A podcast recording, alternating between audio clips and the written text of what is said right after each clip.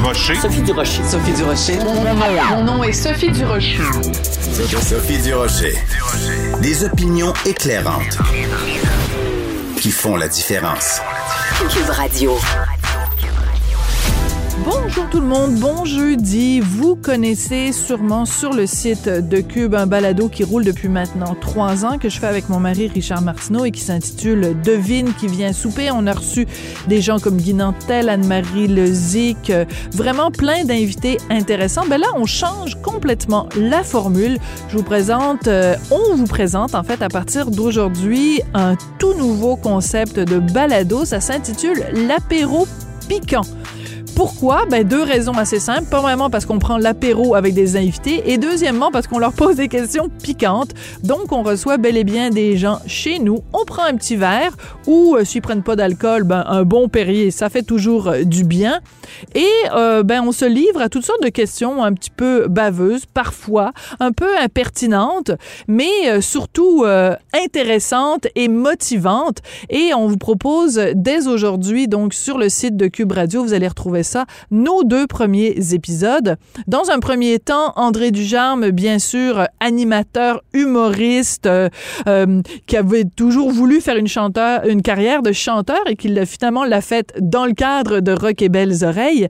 Et on lui a posé comme question à André Ducharme, on lui a demandé, est-ce qu'il y a des moments où, quand il faisait euh, partie de Rock et Belles Oreilles, que les blagues méchantes qu'il faisait, que ça a eu vraiment un impact sur la cible? On écoute un extrait avec André Ducharme. Pierre Bertrand avait des chansons un peu tu sais, c'était le quotidien là, tu sais, Oui. il fait beau, il La fait soleil, j'ai pris puis, mon euh, auto puis euh, j'ai conduit mon auto. fait que nous autres, c'était une chanson puis on avait appelé Tout ça l'été, tout l'été, Ouais, ben c'est ça un air d'été, euh, Ben c'est ouais. c'est beau, c'est le fun puis nous autres, c'était aucun intérêt. Puis fait que le refrain c'est ça. aucun intérêt, je n'ai aucun intérêt, je n'ai rien à raconter, je n'ai aucune émotion.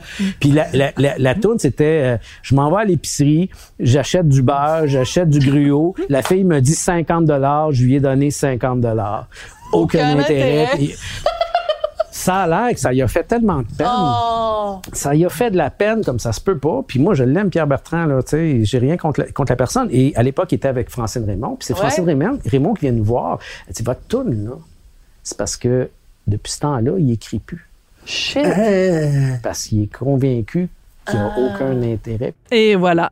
Alors, c'est assez euh, difficile euh, à prendre, mais euh, André Ducharme se confie vraiment avec euh, beaucoup de beaucoup de candeur et de, et de transparence. Il a très bien répondu à nos questions un peu piquantes. Je vous propose aussi un extrait de notre deuxième épisode de l'apéro piquant qui est en ligne donc depuis aujourd'hui, à compter d'aujourd'hui, sur le site de, de Cube Radio quand vous allez dans la section balado. Et c'est Mario Lirette. Mario Lirette, comédien, Mario Lirette, animateur.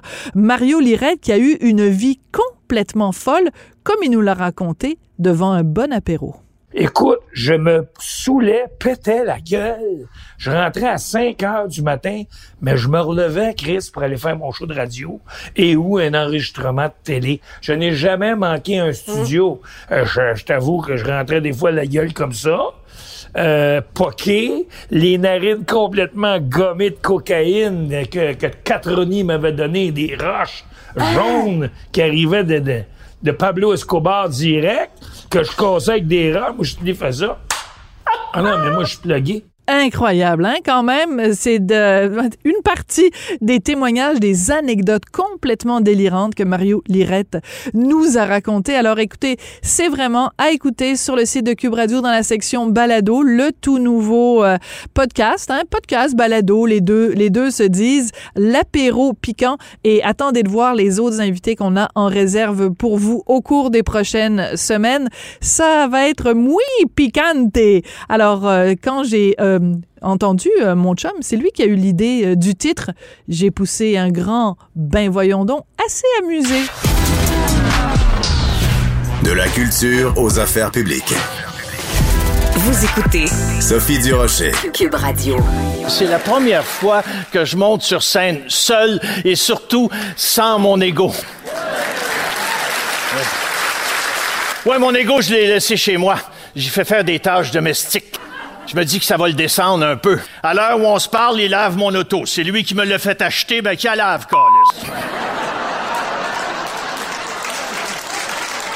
Si je vous dis le nom Marc Messier, vous pensez bien sûr à ses 50 ans de carrière, 3000 représentations de Brou, des rôles légendaires dans les œuvres les plus marquantes de la télévision, du cinéma, du théâtre au Québec. Mais ces jours-ci, euh, c'est avec un solo sur scène, un spectacle, un one-man show. Euh, pour la première fois, il est tout seul sur scène. Marc Messier qui est au bout de la ligne. Bonjour Marc. Bonjour, bonjour Sophie. Écoutez, euh, Marc, euh, on a l'impression que vous avez euh, presque toute votre carrière fait des choses de groupe, puis qu'à un moment donné, vous êtes tanné, vous avez dit, ben, je suis capable d'être tout seul comme un grand. Est-ce que c'est ça qui a motivé votre volonté de faire un one-man show? J'essaie de trouver un, nom en français, mais on va, on va dire ça en anglais parce que je, je vois pas d'équivalent français de one-man show. Ouais, ben c'est ça, c'est euh, c'est ça, c'est euh, seul en scène un peu, c'est un peu la traduction de, de ça si on veut. Euh, J'ai toujours été euh, attiré, Sophie, par ce cette forme de spectacle-là, même si c'était pas nécessairement quelque chose qui me manquait terriblement là, mais à un moment donné, les circonstances ont fait que euh, le producteur François Roson, dans un premier temps, m'a parlé de ça. Il m'a dit, écoute, ça t'intéresserait-tu de faire ça? Et j'ai dit, euh, oui, c'est bien tombé. C'était dans une période où on avait fini de jouer Brou. Euh, J'avais joué La mort d'un commis voyageur au théâtre du Rideau Vert. Et j'étais... J'étais dans une période où je suis très attiré par ce que je n'ai jamais fait. Est-ce que, je pense que je peux faire, évidemment, j'ai, euh, j'irai pas faire un tour de chant ou je sais pas. Euh, de la danse contemporaine, mais euh, que c'est encore drôle, ça pourrait ça pourrait être amusant de vous voir à Révolution, je sais pas, en train de danser le cha-cha ou quelque chose comme ça. Oui, ça serait ça serait surtout drôle.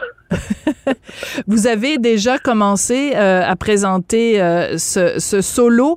Euh, quelle est la réaction du public? Comment les gens réagissent à, vous voir seul en scène, raconter comme ça des anecdotes sur votre vie? Ben, ils ont l'air un peu surpris au début, et mais ça se passe vraiment bien. je suis vraiment très content de la réaction des gens.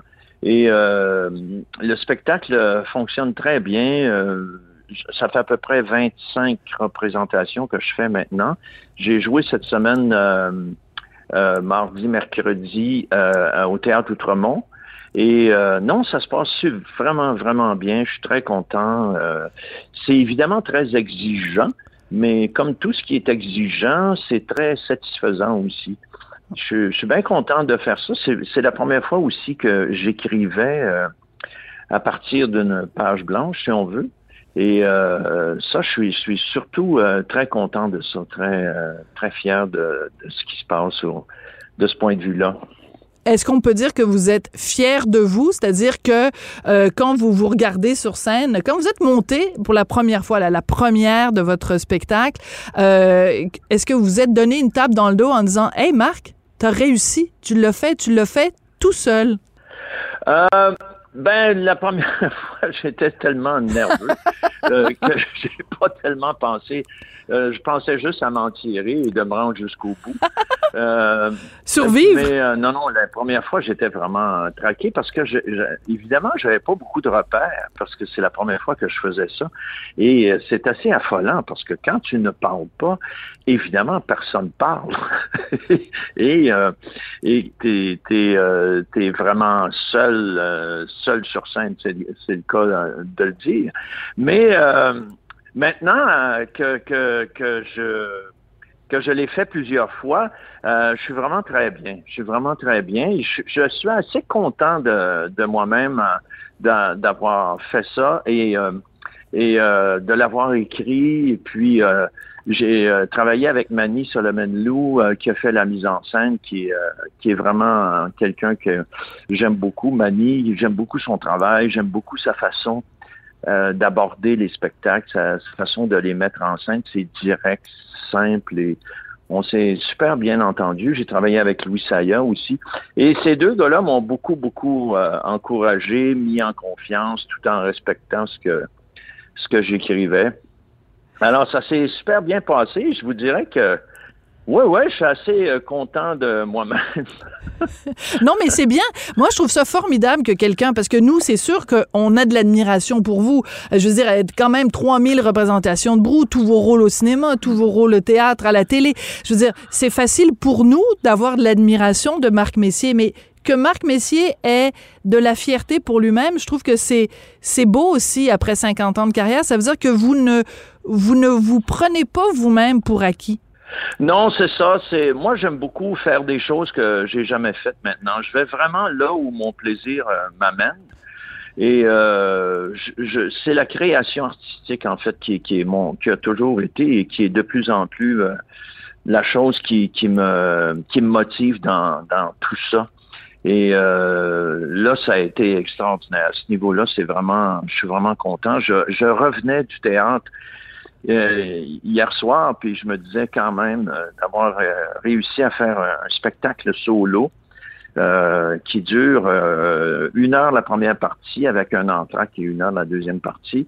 Et je suis vraiment content. Vraiment, je suis content que ça marche bien parce que les gens partent et, et, et je le sens, puis ils me, ils me le disent qu'ils ont passé une bonne soirée. Alors, c'est un peu ça qui est l'idée pour tout le monde. Et moi-même, je passe une, belle soirée. Ça fait que c'est bon pour tout le monde. C'est bon pour tout. Mais c'est différent aussi parce que, mettons, quand vous faisiez Brou, ou même, je veux dire, quand on fait La Petite Vie, Lancer compte, peu importe, euh, on, on regarde dans les yeux de notre partenaire de jeu. Donc, ça nous nourrit. Euh, si la réplique est drôle, si la réplique est touchante, l'émotion que nous, on doit exprimer, elle, elle, elle émane d'un lien qu'on a avec un autre, euh, un autre comédien ou un partenaire de jeu. Ouais, ouais, ouais. Quand vous êtes tout seul, moi, écoute, moi, je capoterais. Je serais incapable de faire ce que vous faites.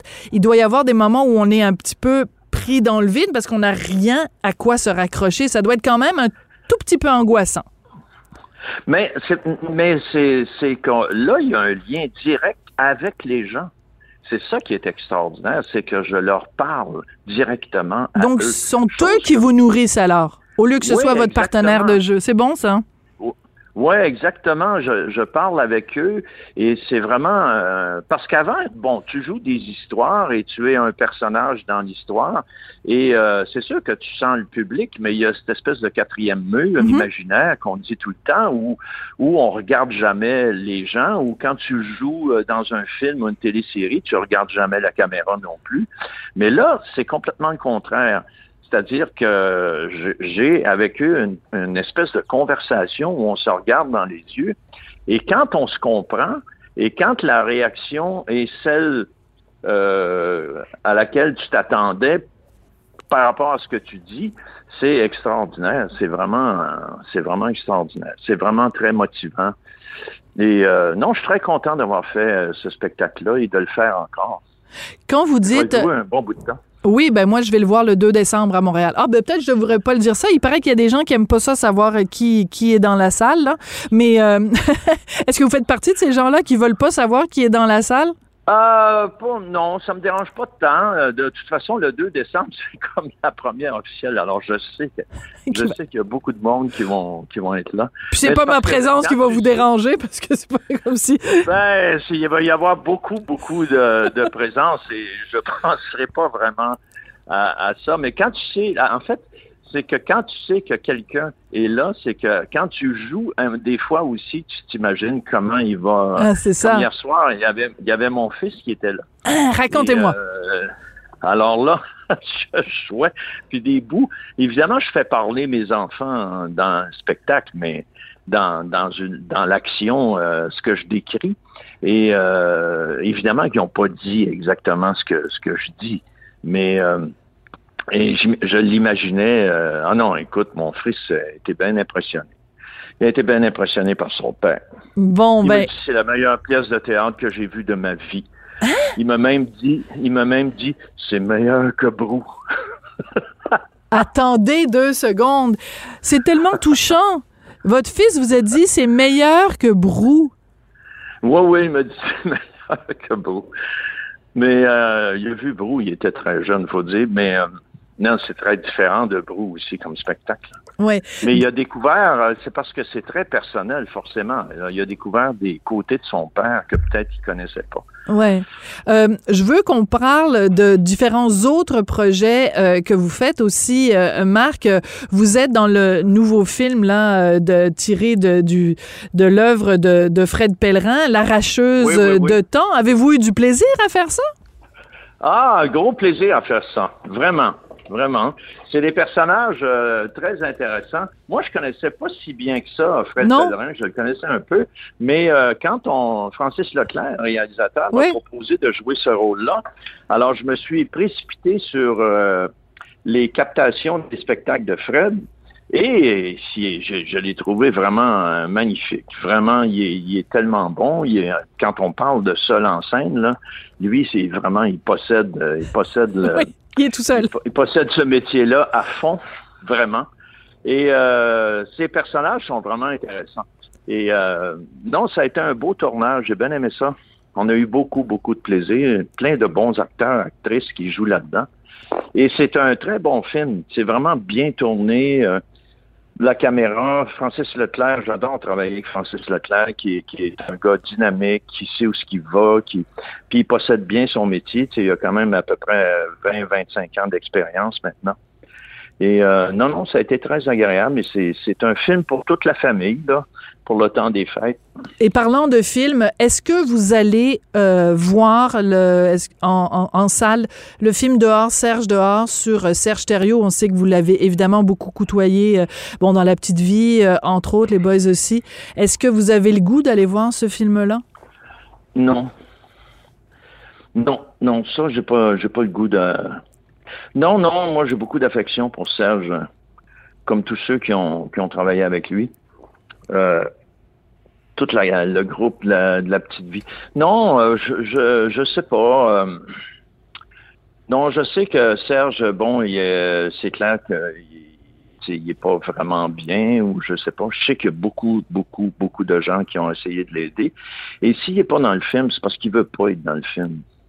Alors, ça me tente pas de. Non, j'ai pas envie d'aller voir ça. Bon, on va se quitter là-dessus.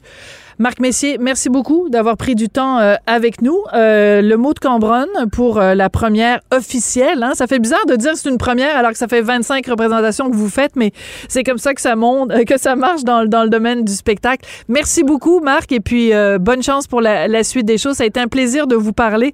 Puis je retiens quand même votre fils qui dit que votre spectacle c'est mieux que Brou. Je trouve que c'est un, un sacré compliment. merci, Marc. Ouais, ouais, ouais. Au plaisir, Sophie. Merci, Marc. Au revoir. Au revoir.